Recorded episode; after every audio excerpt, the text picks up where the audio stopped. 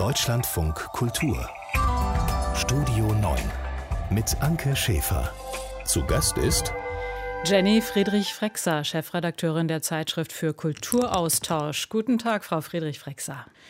Wir werden hier die Themen des Tages in den Blick nehmen und wie wird das weitergehen mit AstraZeneca? Weniger geeignet für ältere Leute, wurde uns ja erst gesagt. Jetzt stellt sich raus, der Impfstoff birgt womöglich statistisch gesehen Risiko für jüngere Menschen. Darüber sprechen wir gleich. Sie hören Deutschlandfunk Kultur. Jenny Friedrich-Frexer ist uns zugeschaltet, Chefredakteurin der Zeitschrift für Kulturaustausch. Hallo, Frau Friedrich-Frexer. Hallo, guten Tag. Wir besprechen die Themen des Tages wie immer in dieser Mittagsstunde und das große Thema heute ist das Thema, wie sieht es aus mit dem Impfstoff AstraZeneca? Weniger geeignet für ältere Leute. Jetzt stellt sich raus, der Impfstoff birgt womöglich Risiko für jüngere Menschen, insbesondere für Frauen. Am Anfang eben sagte man weniger geeignet für ältere Leute. Ähm, jetzt sagt die ähm, Ständige Impfkommission, er soll noch für, nur noch für über 60-Jährige eingesetzt werden. Ähm, und die Kanzlerin Angela Merkel, wollen wir dazu mal hören, die hat natürlich äh, sich gestern Abend ein Stück weit ja, entschuldigen müssen. Nochmal hat gesagt, Vertrauen würde hier erschüttert erschüttert, aber. Aber womit wird das Vertrauen mehr erschüttert? So etwas unter den Teppich zu kehren, nicht ernst zu nehmen oder die Fälle, die auftreten, und es sind Impfstoffe, die eben noch nicht äh, jahrelang im Einsatz sind, sondern die äh, jetzt auch in der großen Zahl ja erst ähm, die Erkenntnisse wir haben, wenn große Zahlen von Menschen geimpft werden, wenn wir dieses Vertrauen dadurch erschüttern würden, dass wir das, was wir wissen und dass die Ständige Impfkommission das, was sie weiß, nicht ernst nimmt. Aber sie hat eben auch gesagt, sie kann die Verunsicherung nicht wegreden. Frau Friedrich-Frexer, wie sehen Sie das? Ähm, wir lernen ja wahrscheinlich hier wirklich jeden Tag, was die Leitungsprobleme betrifft, was die Telefonverbindungen betrifft, aber auch was den Umgang mit Impfstoffen betrifft. Einfach mit der allgegenwärtigen, ja, man muss sagen, Verunsicherung oder immer wieder in einer neuen Lage zu leben, oder?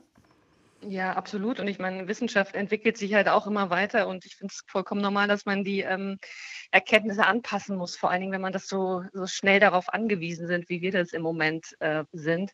Das Problem bei AstraZeneca ist natürlich einfach, dass es jetzt schon so die dritte Schleife macht. Ich glaube, wenn jetzt zum ersten Mal was wäre, wäre das nicht so tragisch, aber das bleibt, glaube ich, einfach so hängen bei den Leuten, dass mit diesem Impfstoff immer irgendwas ist und ähm, dann kommt man, glaube ich, irgendwann mal zu dem Gedanken, also irgendwie will ich den gar nicht, weil der ist zu kompliziert oder falsch oder irgendwie mm, sowas. Mm, Was würden Sie tun, wenn Sie über 60 wären? Würden Sie sich damit impfen lassen wollen? Ich glaube schon. Also ich hätte mich auch, äh, bis diese Warnung jetzt kam, äh, damit äh, mit unter 60 damit impfen lassen. Jetzt gehöre ich zufällig genau in die Gruppe, für die das nicht günstig ist. Also ich habe generell großes Vertrauen in diese Impfstoffe und sehe mehr äh, Nutzen als, ähm, als Schaden. Mhm. Und ich denke, wir haben ja auch noch genügend Leute über 60, die geimpft werden müssen. Insofern denke ich, es ist jetzt im Moment eine Frage, wirklich die Impfreihenfolge zu ändern. Aber wir wollen alle Leute irgendwann impfen. Ähm, insofern, wir, ich glaube, wir wandeln jetzt einfach ein bisschen das Programm ab. Und natürlich muss man die Leute gewinnen, dass sie das mitmachen. Das ist klar. Mhm. Aber es könnte natürlich auch Menschen geben, die sich jetzt Sorgen machen. Es sind ja aber viele, die schon die erste Dosis erhalten haben, die also auf die zweite Dosis warten. Ist mhm. natürlich schon vielleicht etwas Ärger. Also entweder, weil man jetzt die zweite Dosis so einfach äh, nicht kriegt, weil man dann erstmal ähm, vertröstet vertröstet wird und gesagt wird, jetzt muss der Termin erst neu ausgemacht werden für die Jüngeren. Oder eben, weil man sich sagt, na, hätte ich doch lieber auf einen anderen Impfstoff gewartet. Ne? Absolut. Also das stelle ich mir auch wirklich unangenehm vor, weil ich vor allen Dingen auch die Erkrankung, die es jetzt hier geht, also Thrombosen im Gehirn, das ist ja auch nichts, äh, diese Sinusvenenthrombosen, das ist ja auch wirklich nichts, ähm, was, was in irgendeiner Form gut klingt. Andererseits wird jetzt ja wirklich auch äh, noch geschaut, ob äh, es möglich ist, halt die, die einmal Geimpften mit einem der anderen Impfstoffe ähm, zwei zu impfen. Also ob das, ob das möglich wäre. Auch da wird es irgendwann Ergebnisse geben. Mhm. Und ähm, gleichzeitig ist es ja auch so, die Gefahr ist klein. Also das muss man sich ja auch trotz allem sagen. Also es gibt da offensichtlich eine Gefahr, vor allen Dingen für bestimmte Gruppen, aber es passiert relativ selten das, was passiert. Also insofern ähm, Stimmt, also ja, nur 31 mhm. Fälle wurden gemeldet, wo diese Nebenwirkungen aufgetreten sind und genau. dann sind eben neun Menschen aber nach der Komplikation dann gestorben. Zwei Männer, sieben Frauen, diese Menschen im Alter von 20 bis 63, um die Fakten hier sozusagen nochmal zusammenzutragen. Ich meine, was vielleicht am Ende des Tages doch nochmal gefragt werden wird, ist, warum jetzt diese Schleife, wie Sie gesagt haben, erst jetzt gezogen wird. Denn in Frankreich zum Beispiel wird AstraZeneca schon länger nicht mehr an junge Frauen verabreicht. Mhm ja, das finde ich auch schwer nachzuvollziehen, also welchen, welche Wege da Wissen geht oder warum die einen es früher ernst nehmen als die anderen. Ich denke schon, dass man lange gedacht hat, einfach der Nutzen ist und bleibt größer und das Risiko ist, äh, ist noch nicht wirklich äh, richtig erforscht. Aber jetzt, je mehr wir hier impfen, ähm, hat man die Fälle auch im eigenen Land und ich glaube, das macht schon dann auch ähm, was aus. Glücklicherweise stellt sich ja nicht die Frage, äh, ob man gar nicht impft oder das Risiko mit AstraZeneca eingeht, sondern es gibt genügend andere Impfstoffe, auf die man auch ausweichen kann. Also ich finde, es ist ja eigentlich auch ein großer Luxus, der trotzdem, äh, trotz allen Schwierigkeiten ja auch da ist. Ja, ein Luxus, auf den man trotzdem noch ein bisschen warten muss. Also man kriegt den nicht sofort sozusagen präsentiert. Ne? Das stimmt. Jenny Friedrich-Frexer sagt das, Chefredakteurin der Zeitschrift für Kulturaustausch hier in Deutschlandfunk Kultur. Und gleich wollen wir nochmal auf den harten Lockdown gucken, den zum Beispiel Christian Drosten fordert.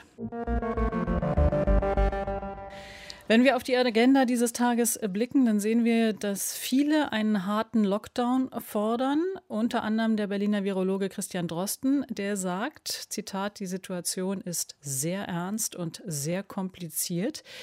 Auch die Amtsärzte sagen, der Lockdown sei das Mittel der Wahl, weil die aktuellen Lockerungen dazu führen würden, dass sich zu viele Menschen wieder treffen. Wenn man gestern Abend, das war ja ein sehr schöner Abend in Berlin unterwegs war, hat man tatsächlich gesehen, äh, dass sich viele Leute wieder treffen wollen und das auch tun. Frau Friedrich-Frexer, wie sehen Sie das? Sind Sie für einen neuen harten Lockdown? Ja, ich bin dafür, weil die Zahlen so krass steigen im Augenblick. Also wir haben ja jeden Tag 2.000, 3.000, 4.000 äh, Infizierte mehr als in der Vorwoche. Und ich glaube, das ist die einzige Möglichkeit, äh, um die Zahlen wieder runter zu bekommen und überhaupt mal in eine Situation zu äh, geraten, wo man sagen kann, irgendwie testen und impfen kann wirklich was nützen, weil sie von niedrigen Inzidenzen aus passieren. Mhm. Aber wenn man sagt, gut, ich habe wirklich so eine Sehnsucht, ich muss meine Freunde jetzt mal wieder wirklich treffen, es reicht nicht, wenn ich sie auf dem Bildschirm sehe und ich gehe vorher zum Testen und dann treffe ich mich im Park mit denen, von denen ich weiß, sie sind auch getestet. Ich finde, diese Tests ermöglichen total äh, neue äh, Möglichkeiten. Also das finde ich auch extrem gut. Ähm, und völlig klar ist, jeder will seine ähm, Freunde treffen, ich auch. Und man kann Menschen auch nicht dauerhaft von anderen Menschen äh, fernhalten. Ich finde es trotzdem wichtig, daran zu erinnern, immer wieder, wie das ähm, gehen kann. Und eben, wenn es im Moment notwendig ist, dass sich nur Menschen aus zwei Haushalten treffen, ähm, dann auch zu sagen, ähm, klar, macht das, testet euch und, und haltet trotzdem Abstand und die typischen Hygieneregeln ein. Mhm. Das, also dass das Verhalten das natürlich trotzdem immer noch ausschlaggebend ist, ob das funktionieren kann. Haben Sie denn Ihre Kontakte sehr stark eingeschränkt? Ist Ihnen das äh, gelungen? Ich habe die stark eingeschränkt. Also ich arbeite im Homeoffice äh, schon sehr lange, ähm, quasi fast ohne Kontakt mit den Kollegen. Auch privat habe ich sie stark eingeschränkt, aber nicht total. Also weil ich auch nicht daran glaube, dass das für irgendjemanden funktioniert. Ich bemühe mich halt, ähm, das so zu gestalten, ähm, dass es wirklich vernünftig ist und, und die Ansteckungsgefahr klein und treffe mich mit Leuten eher draußen und so weiter. Ich würde jetzt nicht zu Partys im Park gehen. Aber ähm, so ganz ohne Menschen äh, komme ich nicht zurecht. Mhm. Ich glaube, niemand kommt das. Ja, glaube ich auch. Aber es wird eben immer wieder gesagt, ja, wir befinden uns in dieser dritten Welle. Ähm, und dann wird ja teilweise auch gesagt, was man im Kopf behalten muss, das sind die äh, Mutanten, die jetzt zum Beispiel auch aus Indien ähm, kommen könnten, die als Doppelmutation bezeichnet werden, ähm, wo dann auch die Frage ist, was heißt das genau für die Impfstoffe? Ist das etwas, was Sie verfolgen, was Ihnen womöglich Sorge macht? Das gruselt mich sehr, ehrlich gesagt. Also was, was da Neues kommt auch aus Brasilien, dass man, weil man ja wirklich sieht, dort, wo die Inzidenzen so wahnsinnig hoch sind, also zum Beispiel in Brasilien und Indien sind sie ja sehr, sehr hoch, da mutieren, also kommen auch einfach so schnell neue Mutanten her und dass wir an den Punkt kommen könnten, wo unsere Impfstoffe zum Beispiel gar nichts mehr taugen, weil, die, weil das Virus sie austricksen kann, das wäre natürlich grauenhaft, weil im Moment lebt man ja einfach darauf hin zu sagen, irgendwann sind wir alle geimpft und ab dann ist wieder ein normales Leben möglich. Und wenn das ausgehebelt sein sollte, diese Hoffnung, ähm, dann wäre das wirklich wahnsinnig deprimierend. Mhm. Was passiert dann? Was denken Sie? Also ich weiß es auch nicht. Es ist so eine Sache, die man sich gar nicht richtig vorstellen kann. Naja, also ich finde, was man ja jetzt schon irgendwie so, jetzt so gefühlt seit Anfang des Jahres beobachtet, ist, ist wie schlapp wirklich alle werden und wie, wie müde man von dieser ganzen Situation wird. Und ich denke, irgendwann ist es schwer, die Leute zu immer noch einer Runde Vernunft zu überreden und zu drinnen bleiben und zu wenig Leute und, ich, äh, und wenig Leute treffen. Und ich denke, irgendwann wird der Punkt kommen, wo die Menschen sagen, es ist mir egal, ich gehe das Risiko jetzt ein. Oder ein Großteil, oder ein Großteil wird es vielleicht noch machen, aber auch eine große Gruppe wird sagen, es ist mir egal. Und in dem Moment kann man natürlich irgendwelche Gesamtkonzepte für Herdenimmunität oder sowas vergessen, weil ähm, dann machen einfach nicht mehr genügend Leute mit und dann sind auch alle davon betroffen. Hm. Wenn wir nochmal auf dieses Thema Doppelmutanten gucken, hören wir nochmal Christian Drosten, was er dazu sagt. Das ist eigentlich eher sogar eine gute Botschaft, denn das bedeutet, dass die nächste Generation der Impfstoffe, die zweifelsfrei kommen wird, relativ umfassend oder allgemeingültig sein kann. Also mit geringem Aufwand kann man wahrscheinlich die meisten Immun-Escape-Mutanten, die weltweit entstehen, mit erfassen. Also gar kein Grund zur Beunruhigung durch diese Nachricht. Das finde ich immerhin tatsächlich beruhigend, oder? Was sagen Sie? Christian Drosten beruhigt mich auch immer wieder.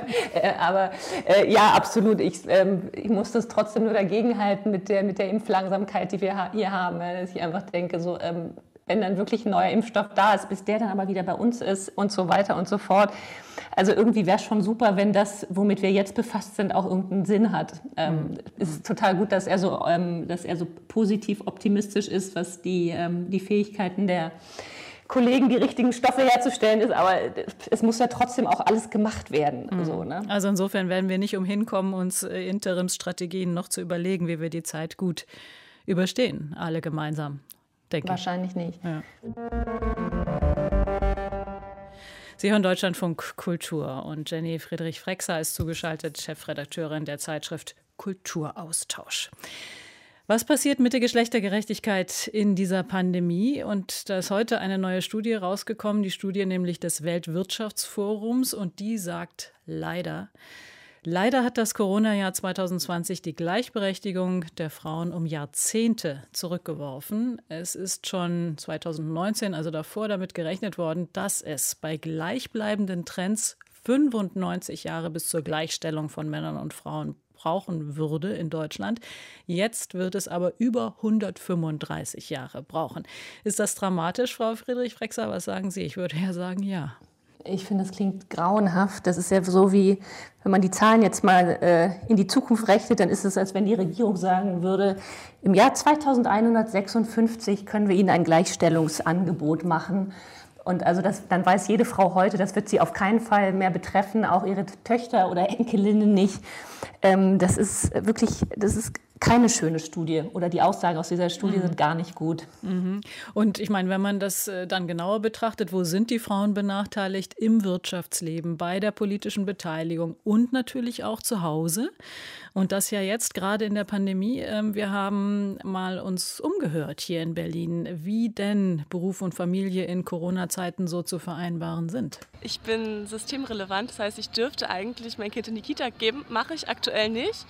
Es ist schwierig, wir teilen uns auf. Ich arbeite viel abends.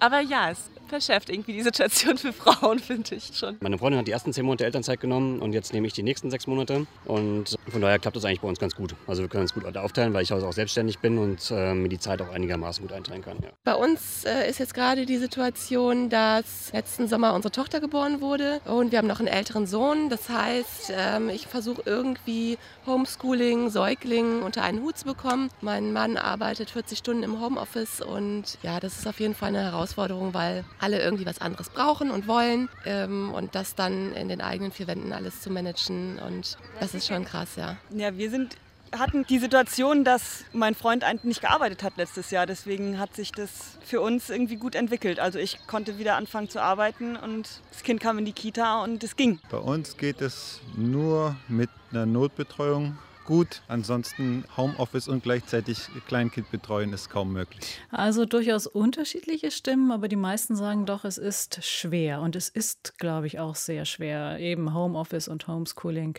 miteinander zu vereinen. Ne?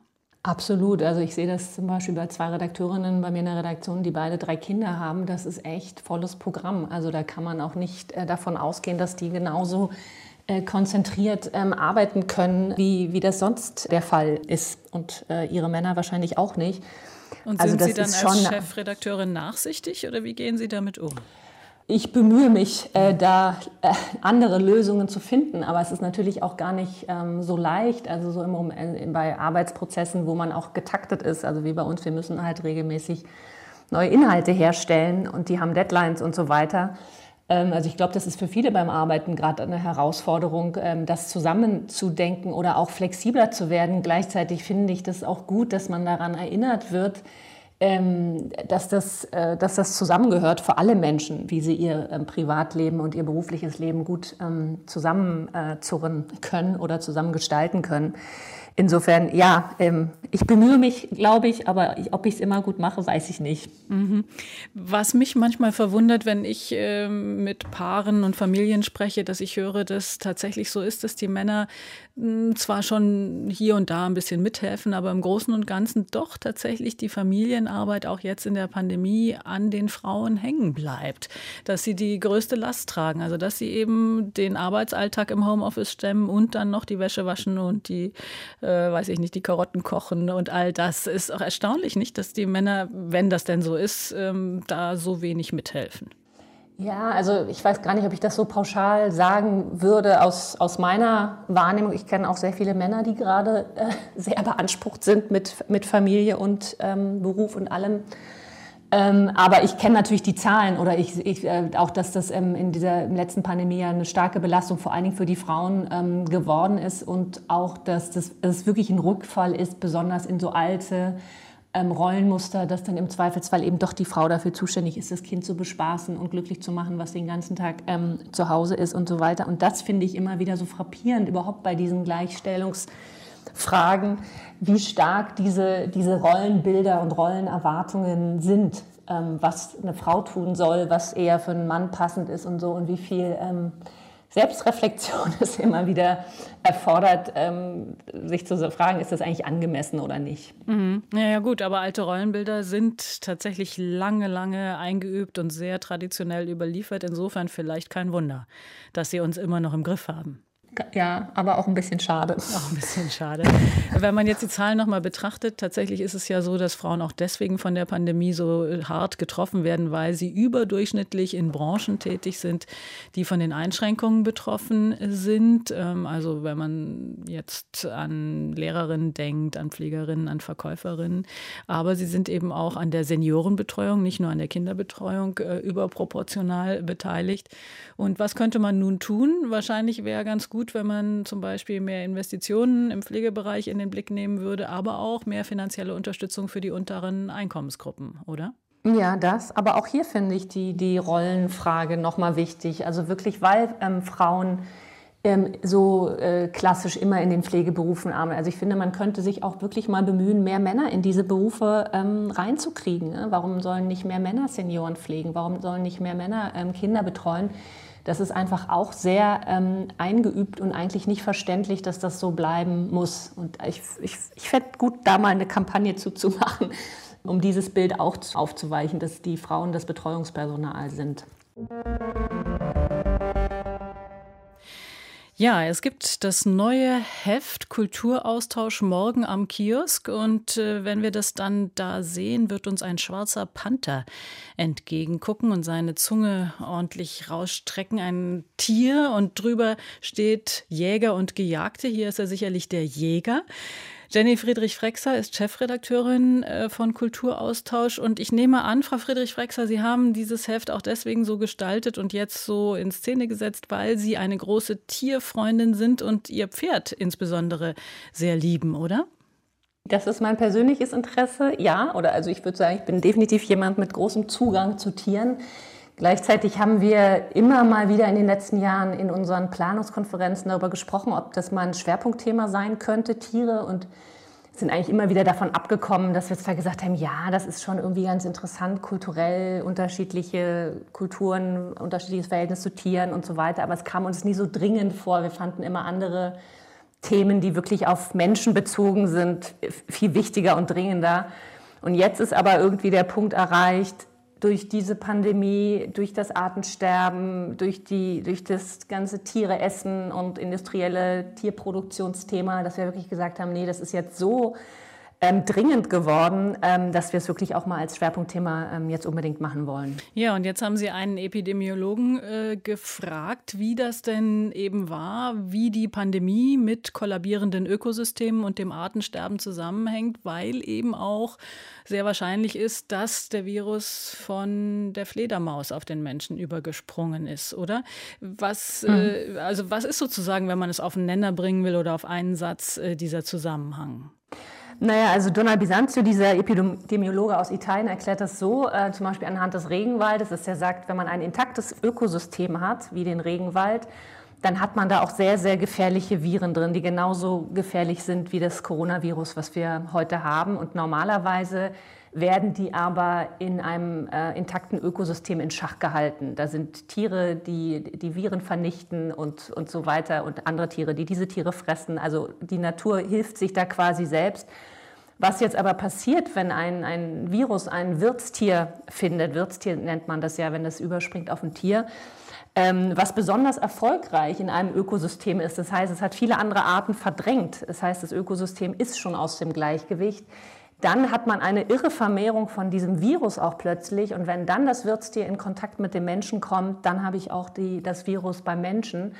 Und das sind so Ketten, die waren mir vorher nicht so klar. Und das finde ich aber unglaublich aufschlussreich, auch für die Entstehung oder überhaupt dieses, dass das Viren uns jetzt so gefährlich werden, wie viel das wirklich damit zu tun hat, ähm, dass wir die Natur kaputt machen. Das heißt also, wenn wir uns einsetzen für die Artenvielfalt, für die biologische Vielfalt, dann setzen wir uns im Grunde auch für unsere Gesundheit ein, was Viren betrifft, also ganz unmittelbar. Ja, absolut. Also ich meine, das ist nicht immer, nicht jede Handlung ist sofort auf die nächste zurückzurechnen, sicherlich. Aber das ist so wesentlich, dass, dass diese ähm, natürlichen Systeme intakt bleiben auf so vielen Ebenen. Wir wissen das ja auch vom Klimawandel, ähm, welche bedeutsamen Umschwünge das hat, wenn, wenn zerstört wird. Also Artensterben, ähm, also oder Artenschutz, besser gesagt andersrum, schützt uns wirklich selbst. Mhm. Jetzt hat das natürlich auch Julia Klöckner ähm, im Blick, die Landwirtschaftsministerin, und hat dieses Tierwohl-Label eingeführt, was aber vielerorts auch kritisiert wird. Trotzdem, ist das ein richtiger Schritt aus Ihrer Sicht jetzt mit diesem Hintergrundwissen, was Sie im neuen Heft zusammengetragen haben? Also dieses Tierwohl-Label, das soll ja auszeichnen sozusagen, woher ähm, Tiere, die wir verzehren, äh, stammen zum Beispiel oder wie wie die gehalten wurden. Das finde ich äh, natürlich erstmal sehr äh, gut. Ähm, was ja nur leider Frau Klöckner die, ihre ganze Amtszeit schon vermissen lässt, ist echten Tierschutz für die gehaltenen Tiere in Deutschland herzustellen. Und das wäre das viel dringendere Thema, da endlich mal voranzukommen. Sie hat ja auch prompt ihr, ihre, ihren Label versucht, da jetzt äh, zurückbekommen, kritisch vom äh, Bundesrechnungshof, der einfach gesagt hat, äh, das, das geht so alles nicht. Also das ist, glaube ich, nicht ähm, die große Initiative, mit der wir uns ähm, tierschutzmäßig nach vorne bewegen in Deutschland. Also da vermissen Sie einiges und äh, sagen sozusagen, es liegt auf dem Tisch. Wir wissen, äh, wo, ja, wo was getan werden muss und es wird einfach nicht getan. Nee, und ich meine, wir haben 730 Millionen Tiere werden jährlich in Deutschland getötet. Das sind zwei Millionen äh, am Tag. Das ist eine Wahnsinnsmenge. Das heißt ja, wie viel, wir, wie viele Tiere wir wirklich herstellen und dass man eine so große Menge nicht besonders gut wahrscheinlich behandelt dann, wenn die in der Masse vorhanden ist, irgendwie auch klar. Und ähm, den Großteil, oder nicht den Großteil, aber einen großen Teil von diesen hergestellten Tieren schmeißen wir sogar noch weg, weil sie dann am Ende doch keiner isst. Also das finde ich nach wie vor total skandalös. Und da ähm, muss dringend was passieren, finde ich. Die Frage stellt sich natürlich, warum gehen wir Menschen so mit den Tieren um? Ähm, sind wir tatsächlich so über den Tieren oder stellen wir uns über die Tiere oder sind wir Tiere? Das besprechen wir gleich eben aus dieser eher philosophischen Perspektive. Das Kulturaustausch-Redaktionsteam, das schätzt das Leben mit großen und mit kleinen Tieren. Jenny Friedrich-Frexer ist zugeschaltet, Chefredakteurin der Zeitschrift Kulturaustausch. Und ähm, Sie haben ein Pferd, haben wir schon gesagt, aber andere haben Hunde, Katzen. Auch ein Huhn ist in der Redaktion sozusagen vertreten. Das erfährt man alles in Ihrem neuen Heft. Wir haben eben äh, über die Frage gesprochen, wie auch diese Pandemie unser Blick auf das Zusammenleben mit den Tieren vielleicht nochmal ändert. Ob wir wir vielleicht jetzt noch mal das hinterfragen, dass wir uns ja oft über die Tiere stellen. Ähm, warum, Frau Friedrich-Frexer, haben wir eigentlich die Empathie mit den Tieren oftmals, so scheint es mir zumindest, verloren? Warum gucken wir zu, wenn die männlichen Küken geschreddert werden oder zum Beispiel die Schleppnetze durchs Meer gezogen werden und jede Menge Beifang mitgeschleppt wird? Das ist eine gute Frage. Ich glaube, wir haben uns einfach so daran gewöhnt, dass ähm, wir so produzieren halt. Also dass das in der Logik dessen ist, ähm, dass wir einfach, nehmen wir Fleisch, möglichst viel zu möglichst niedrigen Kosten in möglichst kurzer Zeit herstellen wollen und dass das sozusagen der, ja, das Gebot ist, unter dem wir leben. Und wenn man das so macht, dann heißt das aber eben auch, ähm, man behandelt Tiere schlecht. Und da wir uns das aber nicht jeden Tag sagen können, sondern ist man irgendwie so, glaube ich, eher dabei, diese Realität auch immer so ein bisschen zu verdrängen und äh, zu verleugnen. Mhm. Und ähm, dadurch geht aber auch wirklich so ein Mitgefühl ähm, äh, verloren, weil wenn ich mir das jeden Tag sagen würde, was da eigentlich passiert, dann würde ich es wahrscheinlich schlecht aushalten, würde es jeder von uns schlecht aushalten, wenn er jeden Tag in so einem Kükenstall stehen müsste. Ja, schon die Artikel darüber sind ja manchmal wirklich sehr schwer auszuhalten, finde ich. Und äh, interessant ist ja, dass wir das eigentlich schon eine ganze Weile aushalten und dass wir auch schon eine ganze Weile wissen, dass wir diese Erde ähm, ja in einer besonderen Art und Weise behandeln, sie aber teilen ähm, mit allen anderen Wesen, die hier auch zu Hause sind. Wir hören mal Heumer von Dittfurt. Der hat nämlich vor langer Zeit, 1978, im ZDF gesagt, über die Biosphäre, dieses schmale Band auf der Erde, das das Leben überhaupt nur möglich macht. Oben der Weltraum, unten der zur Mitte hin immer glühender werdende Erdmantel. Diese dünne Zone hier.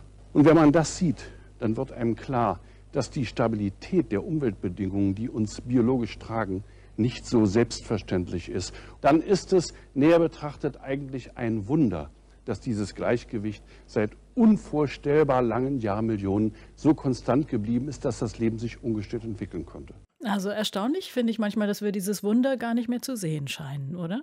Ja, also das ist, glaube ich, wirklich eine große ähm, Entfremdung auch, äh, auch von uns selbst. Also zum Beispiel, das finde ich auch total interessant zu sehen im Kontakt mit Tieren wie sinnenempfindliche Wesen ja auch Tiere sind. Also wie gut die sehen, hören, riechen. Und wenn man mit Tieren viel zu tun hat, kommt es zu einem selber auch in einem gewissen Grad zurück. Also man entwickelt diese äh, Sensibilität ähm, wieder stärker. Und ich glaube, das ist eigentlich ein ähnliches Gefühl, was man auch der Natur äh, oder dem Blick auf die Biosphäre oder so abgewinnen kann, dass es eine Frage ist ähm, ja, des, des, eigenen Zugangs und der eigenen Sensibilität zur Welt letztendlich.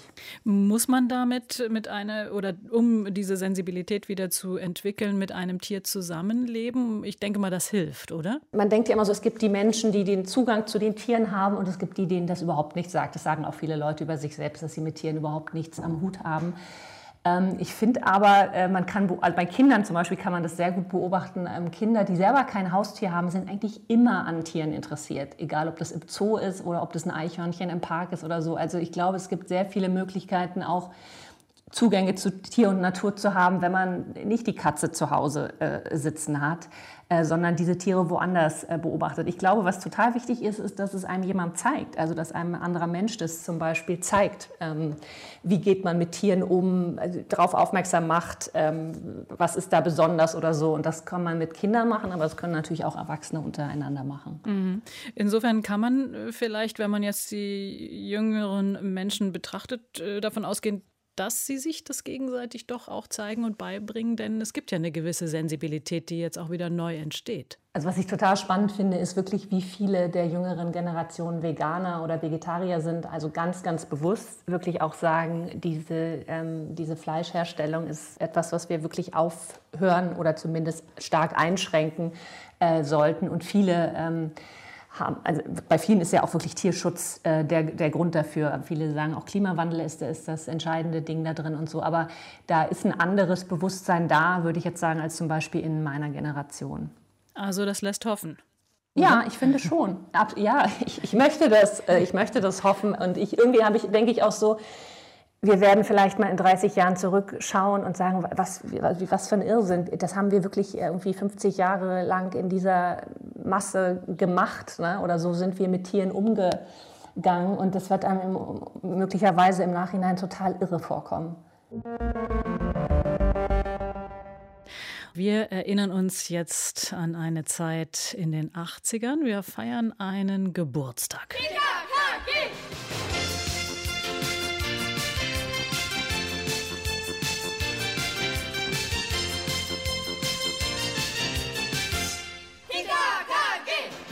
40 Jahre ist es her, dass die erste TKKG-Hörspielkassette erschienen ist. Frau Friedrich Frexer, haben Sie gute Erinnerungen an TKKG?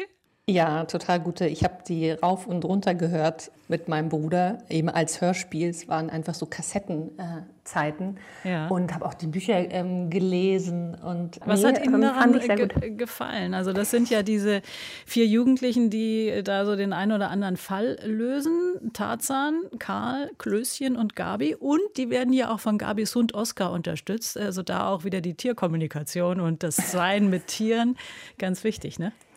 Ja, der Hund war mir gar nicht so wichtig. Ich glaube, ich bin damals total, äh, war sehr begeistert und das war auch echt so eine Mode damals, gar nicht nur bei TKKG. Es gab überall, also auch so in Jugend- und Kinderbüchern, diese Detektivgruppen im Grunde, also Jugendliche, die irgendwelche Fälle lösen. Da gab es äh, ganze Reihen von Enid Blyton, es gab eben TKKG und fünf Freunde und sowas. Und also das, das war irgendwie ein super Format, ähm, in was man sich so reindenken äh, konnte, dass man als Kind ähm, Detektiv sein kann und, ähm, und die großen äh, Fälle lösen. Das war irgendwie total attraktiv. Und denken Sie, das ist hauptsächlich eben attraktiv, weil es äh, Spaß macht oder bringt es einem auch, ich sag mal, pädagogisch äh, ein Stück weit Selbstbewusstsein, dass man denkt, okay, das könnte ich eigentlich auch oder das würde ich auch gerne können und mich zusammenschließen mit den anderen und mich mutig in Abenteuer begeben?